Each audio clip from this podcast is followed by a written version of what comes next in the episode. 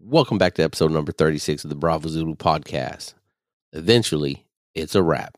Hey, don't forget to visit us on our website after you listen to the show, anchor.fm backslash backslash Bravo Zulu podcast. Learn how you can support and help us build and grow uh, into the future. Thanks for listening.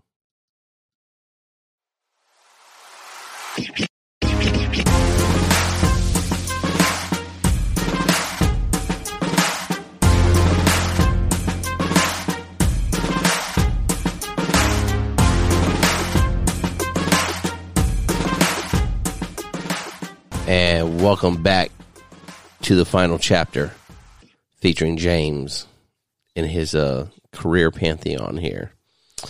And uh, it's been a long road to get here, but you know, uh, I wanted to give a proper background, not just go into like some of the stuff we're going to talk about today, right? Because I think it's important that people understand where service members come from, right? And uh, their background and how they kind of grew up in the Navy. Because, you know, I was talking to one of my boys the other day, James, and uh, we're talking about like you know you're raised it's like it's like a second life right in the navy or in the military in general but us in the navy right? And you have those sea daddies or whatever sea mamas that raise you in the in the navy in the military right? And then they they kind of mold you early and, and you kind of go from there right?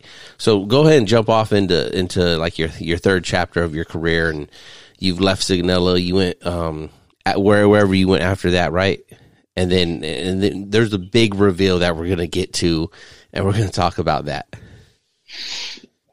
Uh, okay, so you know after after uh Sig Part Two, you know, good tour, had a good time. You know, got back with a lot of my people, and uh, you know, it's not often that you know people get to you know go back to you know duty stations that they were at, especially like shore duty stations, right? So, you know, it was a difficult time, and uh, so kind of coming off that, right?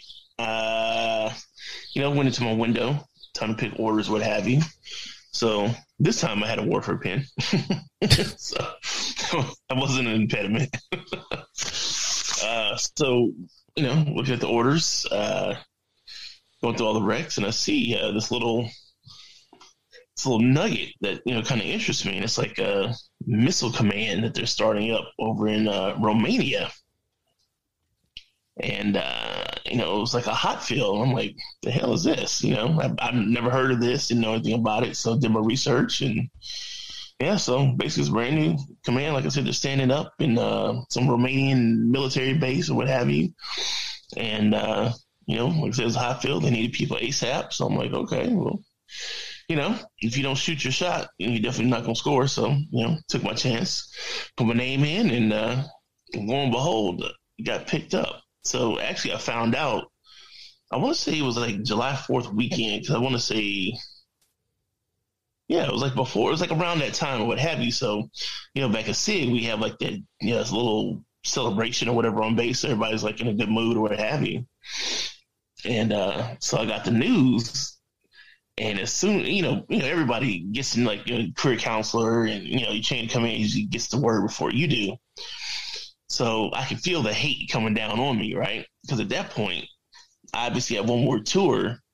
Uh, I was like, like five more years or so. So this was like, was it fourteen?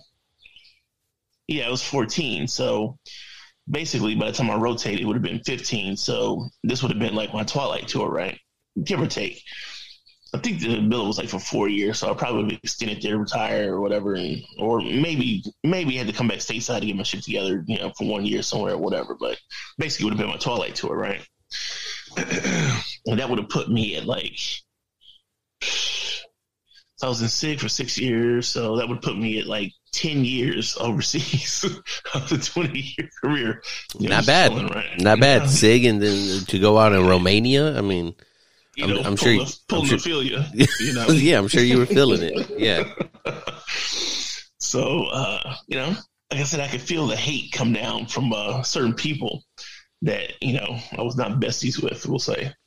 And then other people were congratulating me, like, yo, like, how'd you do this, that, or whatever? Well, you know, I, I, mean, you know, now it's like I don't. Well, I guess I don't know how it is now. You get the red light, green light deals. That's still how it works on Rex.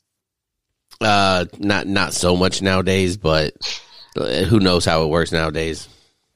Okay, so at the time, they had this they had this red light, green light, basically trying to make sure you had the qualifications and all this other bullshit for the job. So I was green all the way, right? And uh, you know, so I went for it, got it, and uh, actually I wrote the detailer like a little uh, a little letter, a little email deal. I didn't know him from from uh, anywhere, but just kind of greasing the skids, we'll say. So you know, again, I don't know how this stuff works now, but especially like when I first came in, you know, commands, you know, well, like you know, your chief or what have you, if they knew the detailer or not, would still maybe be able to have a little pull and you know, kind of do whatever. But then you were also encouraged to try to speak to them.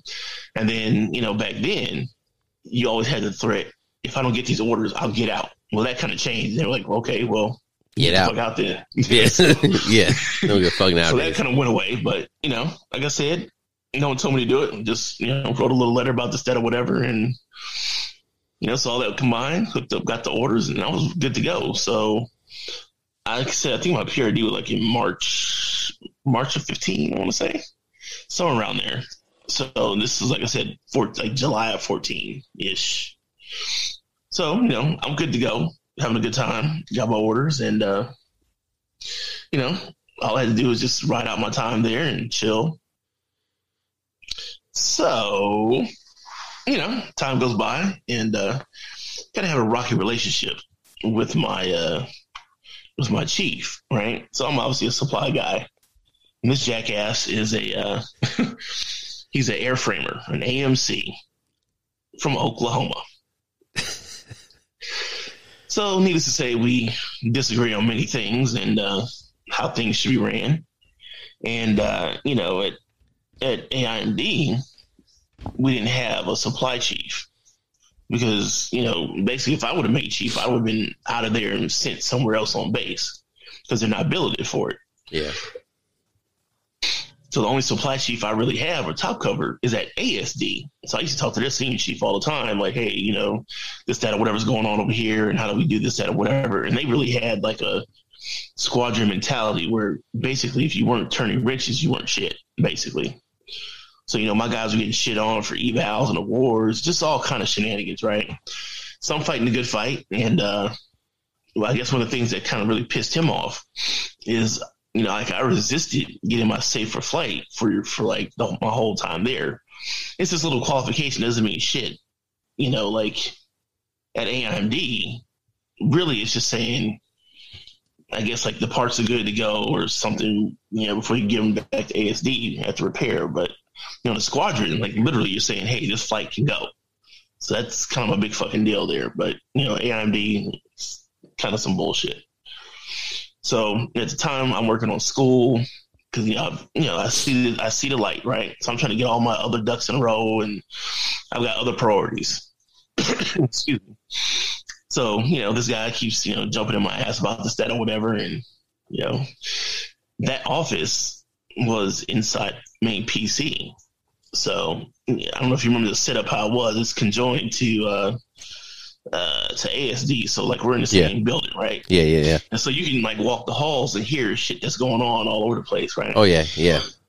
So you know we got into some uh, you know some disagreements, we'll say, uh, during that time. Plus one of the uh, guys below me was a uh, AS who had uh, some mental health issues, we'll say. So he caused a lot of stress in that environment. So, you know, having to work with, you know, that guy and uh, trying to not let him get smashed by, you know, the chain of command, the AMC basically wanted to fry him over a bunch of stuff. And he was a good dude. Just like I said, he had some issues, right? Yeah. And uh, having to kind of deal with that and, uh, other little little snags here or there. Uh, you know, because I had I you know I was the, LPO supply, but I had you know Emerald, which is you know kind of a big thing, and then obviously I'm over the tool room. So in aviation, it was a really big deal. So I had like two programs that are really like high profile, right? So, so I'm doing that, then uh, you know I'm jockeying for position in the uh, first class mess, and trying to make those maneuvers. Got school, and then I'm trying to juggernaut. So yeah, I got a little bit on my plate. So, so And, as uh, a first class, you was actually like really trying to get after it a bit. Well, uh, well, number one, I was concerned with school because again, I know that none of this safe for flight bullshit or any of this other stuff really going to matter to anybody once I get out, right? Right. So my number one priority, get my school done as much as I could while I was on active duty, and try to knock that out, and especially while I'm on shore duty, right? Right. Because again, what they don't tell you is all the shit that most of these you know khakis are trying to push to you does not mean shit Right. when you're trying to get Yeah. a job in the civilian world. Yeah. Right. So you have to play the game a little bit, right? So, you know, play the game to the degree I needed to. And then you actually have to, you know, take care of your people, especially as a supply guy, you know, in aviation. Because most times, like I said, you have no top cover. hmm So you really got to be on your shit to make sure your people don't get shit on. So it literally turns into warfare because, you know, you're not a khaki yet. So you're not invited to all the khaki meetings. Your khaki doesn't know what the hell you do and probably doesn't like you because he probably got shit on by some supply guy, you know, back in the day.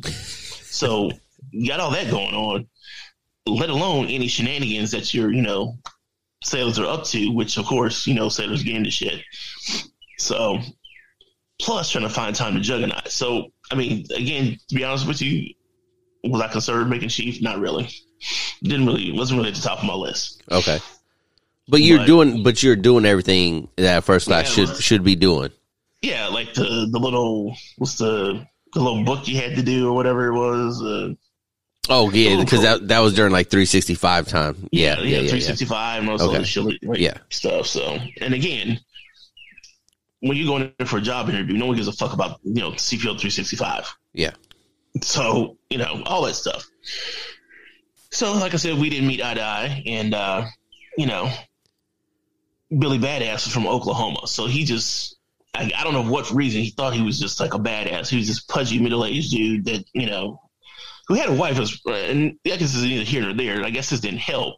His wife worked at uh worked at the gym on base.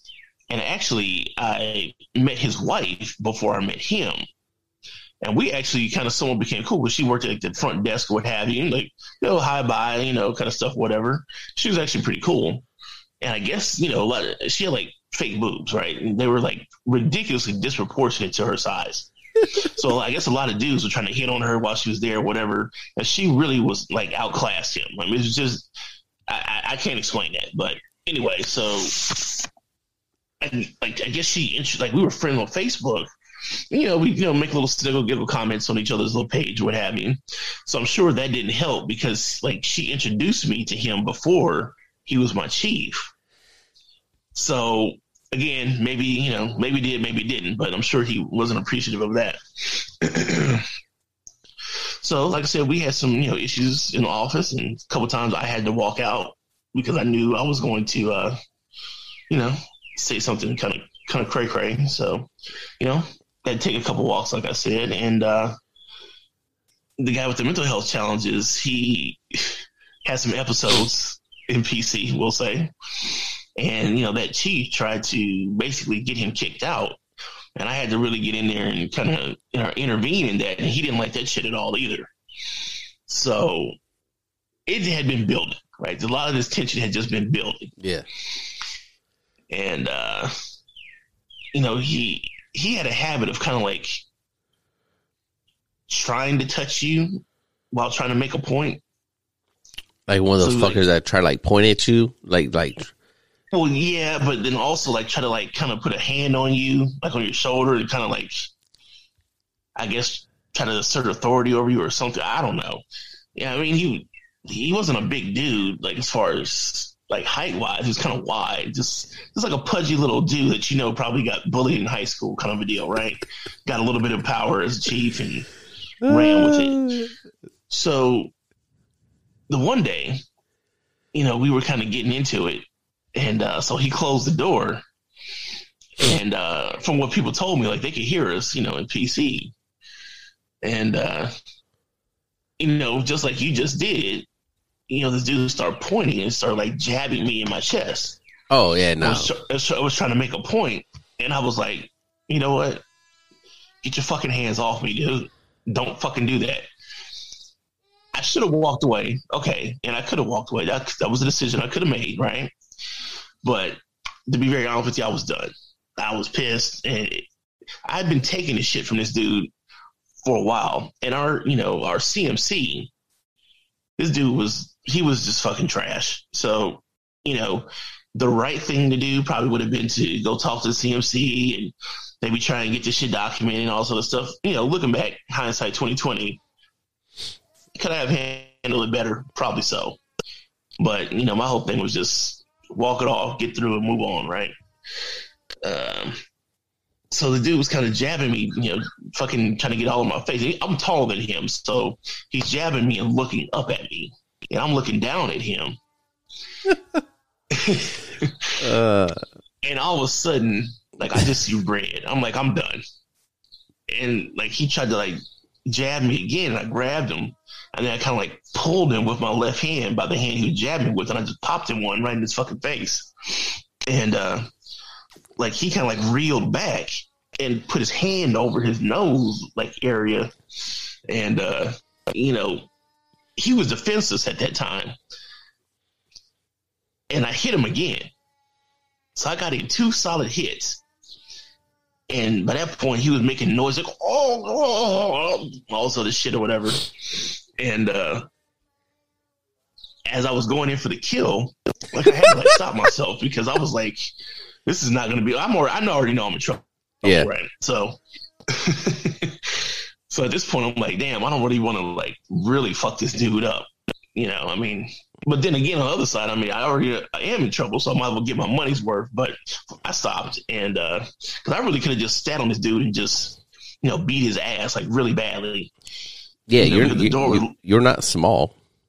Yeah, I mean, I'm not gonna lie to you. I'm not goddamn Bruce Lee, and I'm not some bodybuilder, but I can defend myself. I'll leave it at that. So, especially against a bitch like that dude. So, um, you know, next thing I know, like I said, somebody from PC comes in, like one of the other first classes, and I'm kind of like hesitating. I've got my fist ball, and I'm kind of hesitating. I'm get, like I said, it's like that moment. Do I just go in for the kill, like I said, or just kind of pull back?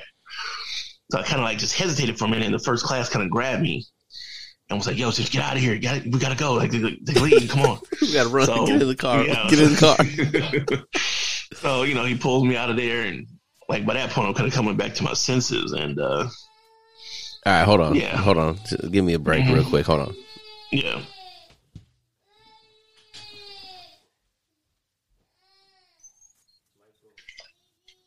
Yeah, so like I come to my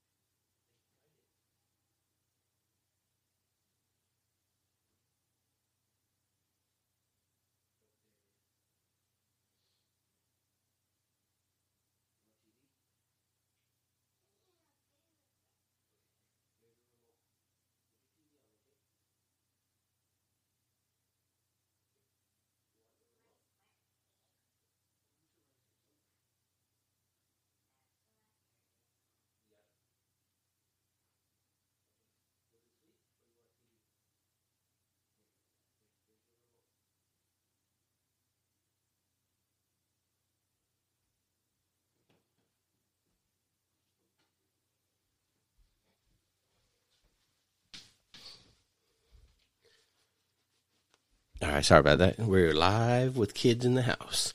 All right, so um, so so you pop off on dude. First class comes in, pulls you off, and I mean, like, like you said, like y'all was getting loud. There's more commotion. Are other people responding at this time? Well, I mean, like I said, it wasn't the first time. Yeah, we had some disagreements. So, you know, when the door closes, I mean, you know, people just, I guess, kind of let it roll. And in that office, you know, people get their ass chewed and, you know, stuff happens, right? So, you know, people kind of just let it ride. And, uh, it, I mean, no offense, but it was, they were all males in the office. Right. Except for, like, well, at this time, yeah, I think we had one female, one of my, yeah, one of my sailors, but basically, you know, guys are going to kind of, you know, give some space and stuff ride and, you know, kind of a deal. So, and, you know, at that point, I knew what was going to happen, right? So I just kind of walked it off and, uh, you know, was getting ready to take my medicine. And, uh, you know, I had some allies there that, you know, kind of knew about how things went and, you know, how we, uh, got to that point. So my biggest thing was that, you know, I didn't, uh, I just, I, well, I was just hoping I didn't hurt him too bad, right? Because like the work, like the worse his injuries were, the worst was going to be for me, kind of a deal. Because I already knew I was going to go to mast. I, I, mean, I knew this was happening. So you know, he ends up getting you know butthurt about it, and uh, you know he actually tells people, which you know, big bad AMC. I thought he would have just walked it off, but I mean he's a bitch, so I knew he wasn't. But so anywho, so you know went to mast and you know, I got chewed out a little bit, you know, then had a DRB and, you know, chiefs tried to yip yap at me and blah, blah, blah. Well, one chief actually, you know, kind of stopped a lot of their nonsense. He, I was cool with him. So, you know, went to the process and, uh, you know, went to mast, you know, half months times two. And Ooh. that was all that really happened. No restriction? But, no. Oh, just, just some money? Suspended yeah. bus? Nothing like that? No, just, that's all just some did. money. Yeah, you know, then they try to, you know, give me a little lecture and shit. You know how it goes. So the ultimate thing though, which I knew in the back of my head, but I was trying to prevent, was losing my orders. Yeah. That was my main concern after all that, right? No NJP so, within you know, the last three years or some shit. You know, yep, usually how that shit so goes. I fucking, so I, uh, you know, tried to write a letter and shit to the detailer and you know, the chief that I was cool with is actually the senior chief by that point. Uh, you know, tried to write him a little letter, and there was no response. Right, so kind of rolled through the summer. You know, orders were you know still. I heard nothing about it. Right, still had my orders. So I was, you know, up in the air, didn't know what was happening, and I was like, you know, I was, I was, I was real, you know, just fucking worried about it. So I'll never forget. Like my birthday is September 14th. Like I said, you know, a few podcasts ago. So I want to say it's. I think my birthday was on a weekend that year or something. And I was going to go on a trip. And so I'm on my trip. And then one of the other first classes is like, uh, hey man, you uh, you need to call your detailer. so at that point, he said it in a way that was not good. So I mean, I knew I knew what time it was. Yeah. So I'm like, yo, I'm overseas. I'm like in a different spot. Well, I'll, I'll do it when I get back. He's like, yeah, man, just do it as soon as you can. I was like, oh shit. So I get back and uh, hit the detailer up, and the detailer is like, yeah, um, unfortunately, you had to cancel your orders and da da da da da da and all this other shit.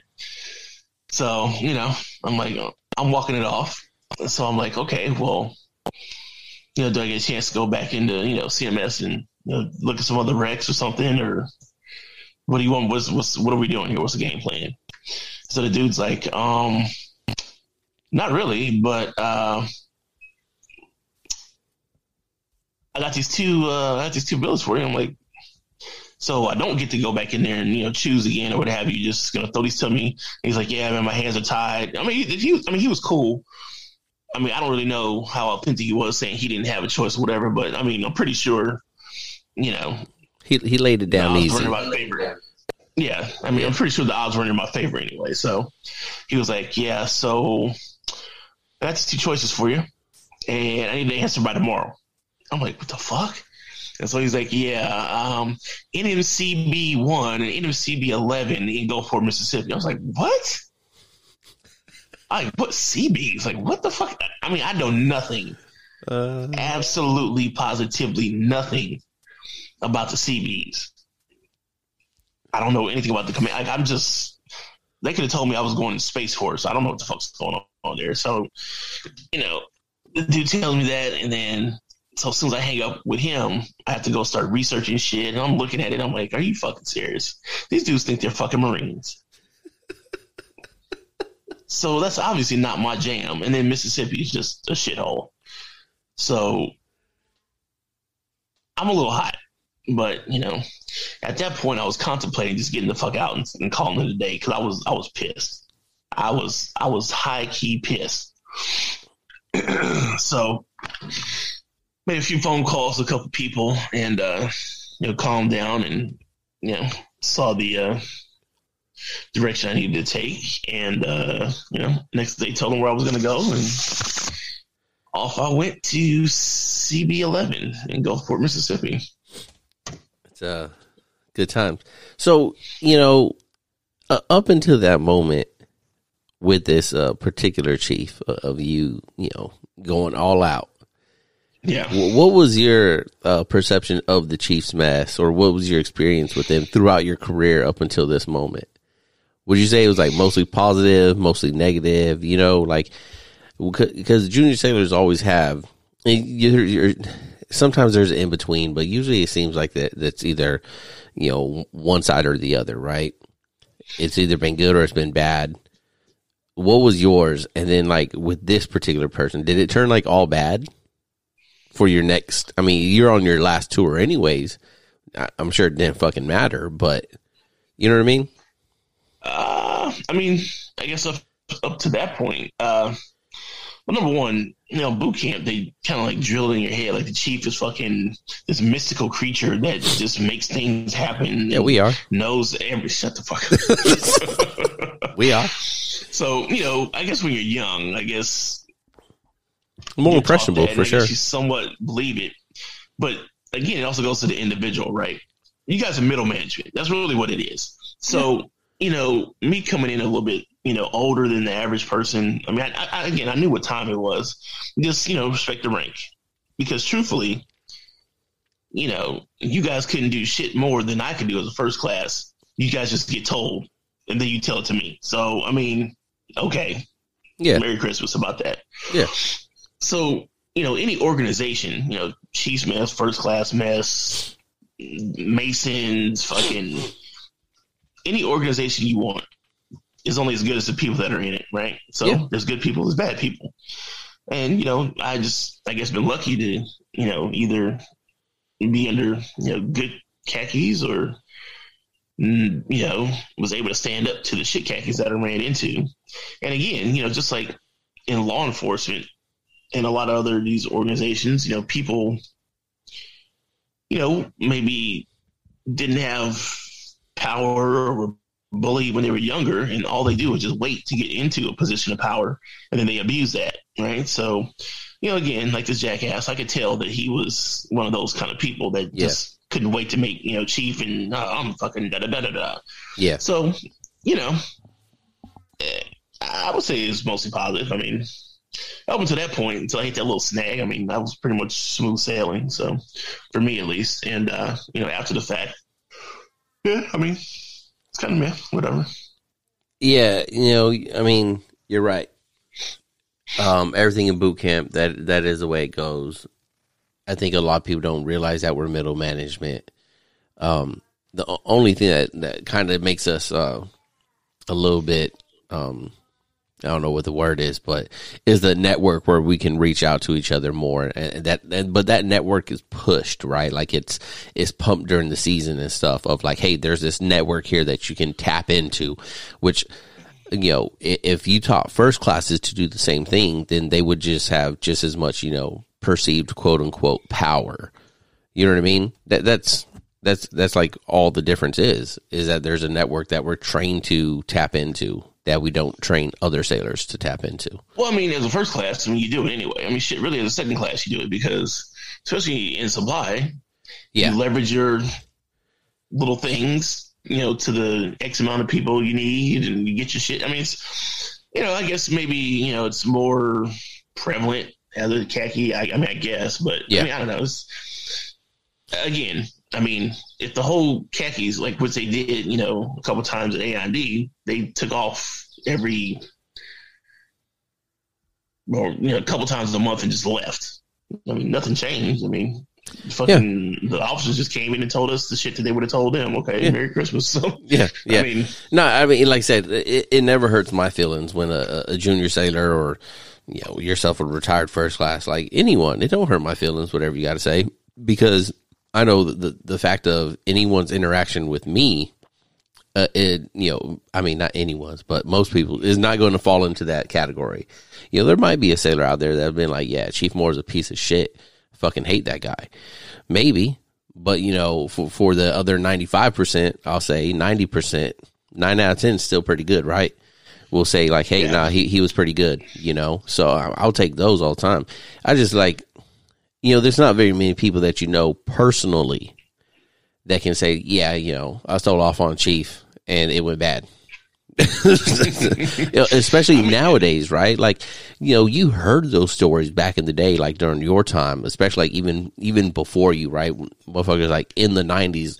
I remember when I was in A school, that was in 04, right? So like you know, early year time where there had uh, fleet returnees, right? So undesignated, like you know, third, second classes coming back, going to A school down there in Meridian right? Telling, I was, you know, standing watch telling me all these crazy stories about they jumped their chief in the storeroom, this and, and I was just looking at them.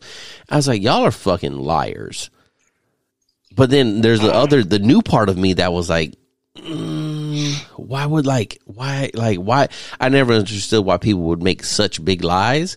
So I was like, what the fuck are y'all doing jumping your chief? You know what I mean? Like, there's like two sides of it. Like, damn, like, is that shit really be going down like that? And then others like, Well, I nah, mean- no way, they got to be lying. I mean, you got to figure. Uh, I mean, kind of look at the environment, right? So most supply guys are, you know, pretty chill, right? Our jobs aren't super labor intensive, and you know, we kind of work in good conditions. But you know, the only time I really heard of stuff like that, you know, was when I interact with you know people in deck. You know, great, you know, great people. You know, job is definitely very important but let's call it duck a duck. They get a lot of shit assignments and stuff to do like that, right? And they kind of get run a lot differently than like supply or combat systems or what have you. So, you know, eh, I've seen tensions, you know, boil over and, you know, get into certain things while they're there. Uh, you know, I've seen first classes fighting, you know, third classes. I've seen seamen, of course, fighting seamen, and just you know, I mean, it just kind of all depends on the environment. You know, uh, very rarely would you assume to see like anybody in combat systems, you know, going off or, like I said, you know, in uh, you know the uh, like the sonar guys, or uh, I mean, just different environments. But you know, to say it was prevalent in supply, eh, probably not. But Yeah. I mean, you never know. I guess. Yeah, and uh, on, a, on a previous podcast, I, I shared a story about the, one of the moments I almost fought someone. So it's not like it's out of, like it's not you know impossible. It's very possible when when someone pushes you to that limit. It's just like I, I guess I you know being a chief now on the other side, or even as a first class, right on that on that leadership side, we say right. What the fuck are you doing to to a junior sailor where they they're trying to like actually physically fight you? You don't like. That's the bigger question, right? Like, what the fuck are you doing? And, and you know, in your case, like, why are you touching anyone? You know what I mean? What you oh, like? Come on, man. The well, that's one of the biggest like sun moves, right? Poking someone in the chest. Like, isn't that like such a son? Like, oh, you you my son. Like, I'm gonna poke you in the chest. That that's such a bitch. Fucking that that's You gonna cause a fight. and it's funny because like my first chief that I had, he was an 18. You know, kind of cool dude, really nerdy guy or whatever. But you know, I mean, you know, we had respect, got the job done. Merry Christmas, moved on, had a good time. You know, he left, and uh, you know they they brought that dude in, and I kind of heard some stuff about him because he was out in uh, airframes before he came to PC, and uh, I kind of heard some stuff about him. I didn't really know who he was and interact with him. I, mean, I don't just fucking just randomly go talk to this dude. So, you know, I don't know, man. I mean, you know, beyond the military and all that sort of stuff, right? At the end of the day, you're dealing with people. That's yeah. why I always say that, you know, taking psychology classes or getting, you know, at least having some knowledge of that field is relevant and important for everybody at any level because at the end of the day, no matter what you're doing, building fucking nuclear bombs, the Navy, whatever, you're dealing with people. Yeah. Right. So, you know, personalities clash and, you know, people have agendas, people have insecurities and, you know, stuff manifests certain ways. And, but then again, you say, you know, if you're going to act that way, why did you act that way? Did you feel empowered to do that? And it goes in the chain of command. Like I said, our CMC, there were a lot of issues. Like people didn't feel certain ways about him. So, you know, looking at it in a holistic approach, it's just, you know, that was probably just a symptom of a bigger problem within the command, right? So yeah. th- no, there were some shenanigans that happened while I was there. So yeah, you know. no, you're absolutely right. You could always go back and, and look at the overall, you know, health of the command, health of the triad um, in that situation. What's the health of the mess, right? If this motherfucker thinks it's cool to be pointing, you know, poking people in the chest when when when they're having a a discussion or argument, you know what I mean? There's all of that, but you know, I, I don't I don't want to detract from that person, you know, by taking that holistic approach, right? Fuck that guy. Fuck any person that's doing that. You know what I mean? But then again, I'm sure you know you talk to him. He like he felt he was just fine. I mean, again, you know, it's two sides, the three sides of every story. So I mean, whatever. Yeah, for sure, you know, for sure. At the end of the, at the end of the day, I knew what was going to happen. So made yeah. a choice, and he could suck yeah. my dick. So there you go. yeah. Um. So you know, let, us transition out of the Navy now, right? I, I don't, yeah. I don't know if you got much to share about fucking NMCB eleven. Uh, I mean, I got CB friends; trash. they're cool, but it was trash you know, complete trash. You, you, were finishing up and going to your school and everything and in SIG. Uh, did you wrap it up there, wrap it in Gulfport? And then I was very interested, you know, because you kept it low key. You retired, and I was like, oh shit, you retired now? Right? you know, I knew it was up and coming, but it was like, it was just like, yeah, boom, you're done. And then where, you don't have to say where you're at. I won't say where you're at. But then when you told me of the job that you got, I was like, what the fuck are you doing, man? like, like one, one, it, it's all, I, I always love when I see people, you gotta do what you gotta do to put food on the table and pay the bills. But I love it when I see people that are not back on base doing the same old same. You know what I mean? I just, it, it's yeah. awesome, man. Like it's, I ain't gonna say it's easy, but it's the, the first opportunity that does pay well that helps people stay secure, not just financially, but emotionally and everything else secure in what they've known the last 20 to 30 years is getting right back into the contractor slash GS job, right? Uh, on base, right? They, they don't have to change their routine really, right? Zero seven, 1600, you know, um, you know, so when you told me where you're at now and kind of a little bit what you're doing, I was just like, damn, man, like I admired it big time because like one, you know, you, you ain't, you ain't anywhere where you were comfortable at before. You didn't fall back on anything. You you really went off, you know, and did something. Uh, I mean, you know, kind of like I said before, man. All this starts when you first come in, right? And kind of having a game plan. Whether you stay in for one tour or you know try to retire out, you're going to get out, right? Mm-hmm. everyone knows this. Officer enlisted, it, it's going to end one day, right? So can I say when I first came in, I knew I was going to be doing this particular deal? Probably not, but I had some general idea of what I wanted to do and stuff that I needed to accomplish, right? So kind of knowing that, I knew I had to hit certain wickets. I had to, you know, at least at least get my bachelor's and then, you know, kind of depending on how that how that went, you know, maybe get a grad degree or whatever. But you know, kind of things kind of came into focus the closer I got towards the end, right? So, you know, knocked out my BA uh, while I was in Gulfport, and then you know, to be very honest with you, I was kind of burned out with school. Like school or college, I should say, it's a lot of bullshit, right? And kind of my generation, it was beat into our heads, you know, go to college, go to college. You know, if you don't go to college, you don't get a bachelor's, oh, the university's going to be over, oh, oh, this, that, or whatever. Well, kind of what happened is that, you know, everybody heard this message, took it on board, and, you know, went that way. So basically, you know, a bachelor's degree became devalued and it was just basically like having a high school degree. Meanwhile, there's a vacuum in the workforce for like trades, right? So that's why, I mean, trades are like, you know, electricians, plumbers, and, you know, shit like that, mechanics.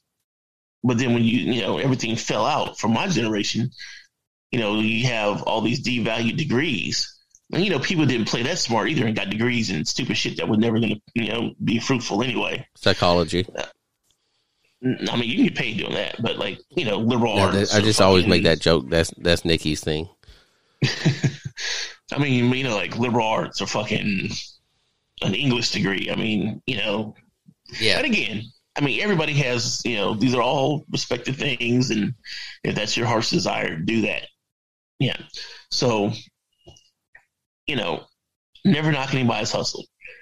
But you have to realize that, you know, certain degrees and certain things are going to require, you know, continual uh, education and, and maybe not be as lucrative as other things. Uh, so, you know, kind of like I have a lot of friends who are teachers, right? Great, noble profession. I will never say anything negative about people that want to be a teacher. However, you know, it's you're constantly in school, constantly being retrained, and oh, by the way, it's not very lucrative, as you've seen by the teacher strikes. You know, over the you know probably last five, six, seven years, right? They're always talking about their underpaid, you know, all that kind of stuff, plus the stress. So it's just you know risk reward value and you know what you value yourself and I mean multiple multitude of factors, right? So again, getting into you know uh, what we call logistics, which really for us is an umbrella term because as you know, storekeepers you know have a million different things they can do on a ship and blah blah blah the stuff, right? And most of those things are easily translatable to the civilian world.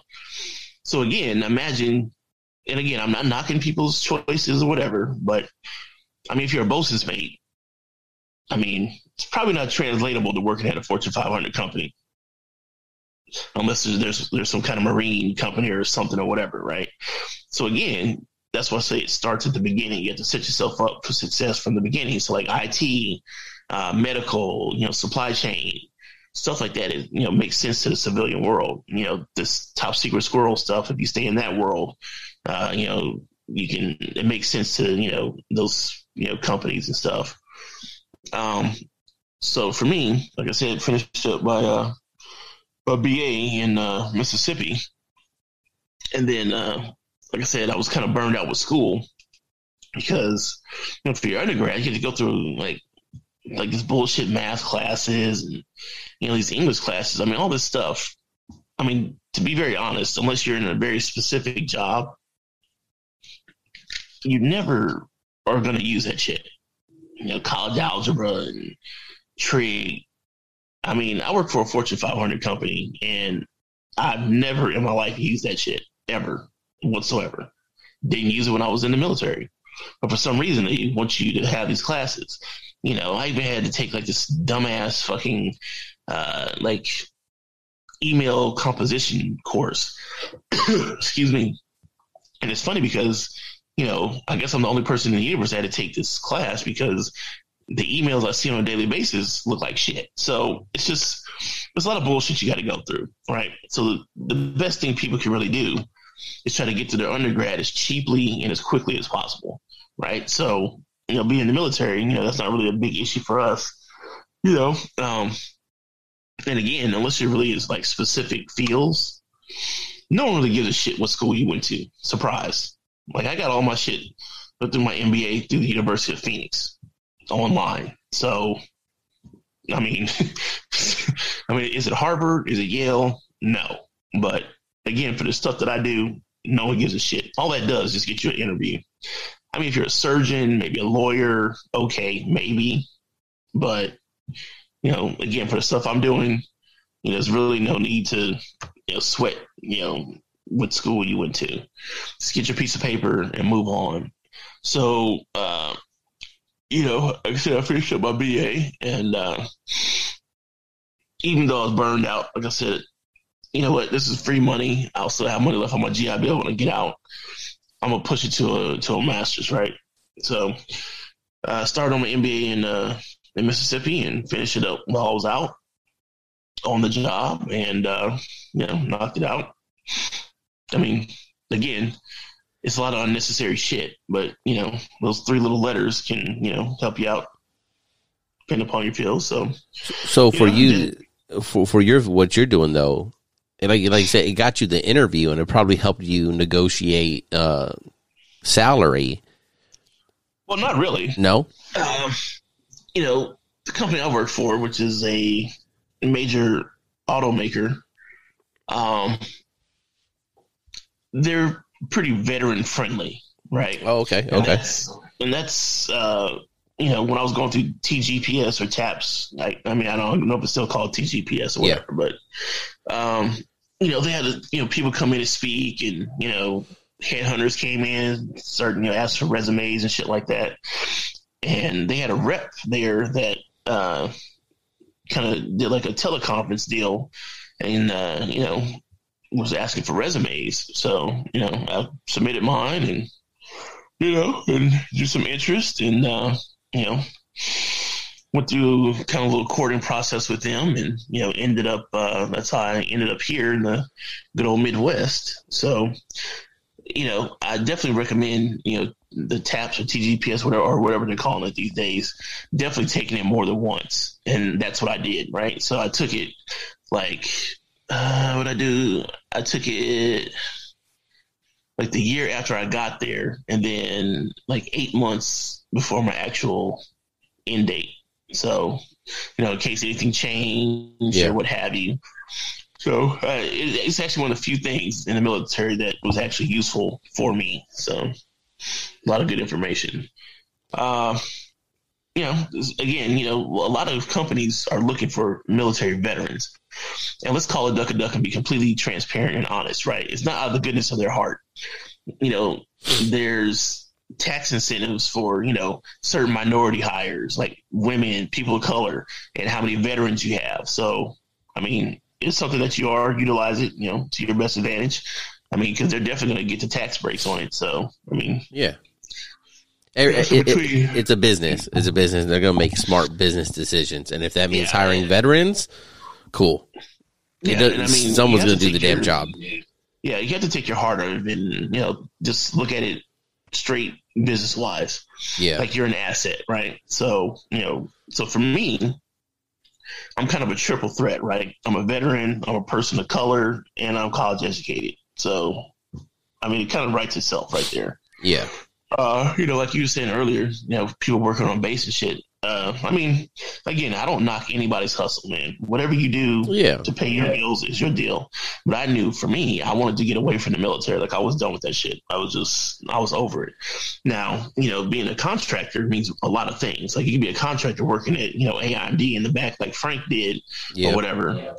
Or you go overseas contracting where the real money is. And uh, you know, a few podcasts, you know, back, you know, I mentioned my time in Afghanistan, and that's really where I saw like like the real money. Yeah, like this this active duty stuff is not where you make the money. It's where you get the training, the certs, the connections, you know, the clearances. If you need those, uh, you parlay that into something in the civilian world. So like there were IT dudes over there that you know, got out as IT threes and were banking like, you know, six figures, like 200,000 a year. I mean, it was crazy numbers. Yeah. And of course, you know, people can talk shit all day long, but you don't really know if it's like that, right? Well, this old retired Army uh, E8 supply dude worked at our depot, kind of basically, kind of like Frank and Tony, like DBAs, basically, right, for their little system they use. And he was showing us checks. Like this motherfucker was getting paid. Like he was making like two eighty a year yeah. plus his E8 retirement, chilling. Yeah. It, so, it is it is some I mean you went out over how you liked Afghanistan but you know it is still tough duty right uh, if you have a family and all that you know they ain't with you in most instances, especially Afghanistan. Um, so Well, there well, there's the still sacrifice jobs- there. Oh yeah, but see the thing is, the reason they obviously want military people and people with military experience is because they're used to deployments and having that separation. Yeah, So that's basically their incentive to draw people over there is, is the high income because if you're paying the same as you know company X in San Diego, who the fuck would go over there? It makes no sense. So again, the reason you're making that money is because you're in country, right? But not everywhere over there, you know, is Fallujah. So again, you have to pick, you know, what you're doing and where you want to go and research and all that stuff. yeah. I mean, I had a friend You know- here, you know, who was job hunting and uh, you know for San Diego, but included a lot like ninety percent travel and was up in the high you know hundreds. So yeah, I mean they're going to pay you to do that sacrifice because you're used to it, but it is still the sacrifice. So if you're not looking to do that, you're going to get paid less. Yeah, I mean, it's just common sense, right? You're looking for a job. I mean, you got to look at it, see what uh, you know what it all entails, you know, and what kind of tolerance for you know that stuff you have. Excuse me. So, you know, if anybody's interested in stuff like that, I mean, you can go on all kind of websites, you know, KBR, Fluor. Uh, I mean, there's a million of them. Look them up and you know check it out. But again, I don't know kind of the future of that. Kind of considering you know, President Biden is talking about we're going to be pulling out of Afghanistan. So I don't know if the gravy train is over or what, but you know, again, I kind of heard that I was supposed to be closing out the lights in 2010. So take that with a grain of salt. And, uh, you know, just, you know, biggest thing is just having a plan and being ready to, you know, be an advocate for yourself, right? Because I'm telling you, once the military is done with you, they're done with you. Like, there's no chief, there's no career counselor sitting up here trying to get you a job and all this other shit, right? So this is all on you. That's why I say you have to kind of have that mindset early on. And, you know, all the stuff you did in the military is great. Hooyah, Navy, all that good stuff, right? You can look at your medals and ribbons all day long, reminisce. But at the end of the day, the brute, honest truth is no one gives a fuck. Yeah. I mean, Yeah, I covered that in an earlier episode too, right? Of like, you know, they they, it, I don't know, people act surprised or something, right? When the Navy don't give a fuck about them. You are training, actively training your replacement, right? It, they're sitting next to you, right? You're supposed to be making that first class ready. You know, you what do they always say? Uh, you know, work me out of a job. Don't worry about it. don't worry, they, they're going to. They don't even have to work you out of it. You're going to be removed when your time comes, right? Whether it's a- HYT and you're done, right? Because you can't make the next rank, or it's you know your choice to retire, whatever, right? Uh, you know, and and I haven't talked to a single retiree, right? That um, I probably have, but you know, kind of hyper hyperbolic here. That has said that they they uh, are glad they stayed in, um, you know, past twenty. Most retirees I talk to, like, are like, yeah, after twenty years, like, yeah, I did twenty four, I did twenty six, or this and that. But I realize now that every year I did after twenty, I was losing money because they could have gotten out at twenty, gotten into the civilian side of doing whatever they were doing, and been making a whole lot more money. So you could do it for pride and country and this and that, but at the end of the day, you know, no matter what you choose to do, you got to put food on the table, and you are losing money after that twenty. You, I mean, you do thirty, you might end up making more money, but you could have been making that more money the last ten years also. again, there's a million variables that go into the equation, right? Yeah, yeah. Everybody's different. So again, I'm not bashing anybody that, you know, does whatever they do. Pick your hustle, man. Do what you do. But you cannot escape the inevitable truth that when you're done, you're done. so Yeah. everybody's gonna have an end date. So just it is Yeah. what it is. Yeah, and I, I know sometimes people tell me I come off as I'm bashing. I was like, well, you know, I'm I'm sorry I come off that way to you, but uh, it, it's more just like, yes, look, this this is a wrap at some point in time, whether you think you're choosing to or they're choosing for you, it is a wrap. Okay, and, and what are we doing to set that up? And you know, th- that's why I wanted to get into your story about you know your transition and stuff a bit because I think uh is success stories aren't told enough right? The actual like outside of the military, you know, outside of let's just where I'm at, outside of 32nd Street, you don't hear the success story outside of 32nd Street. You see the retiree that's back here working that tells you they're making a lot of money, and they are. Right? I worked with a guy, you know, had a couple uh, properties, getting you know 100 percent disabled, GS 13 or GS 12.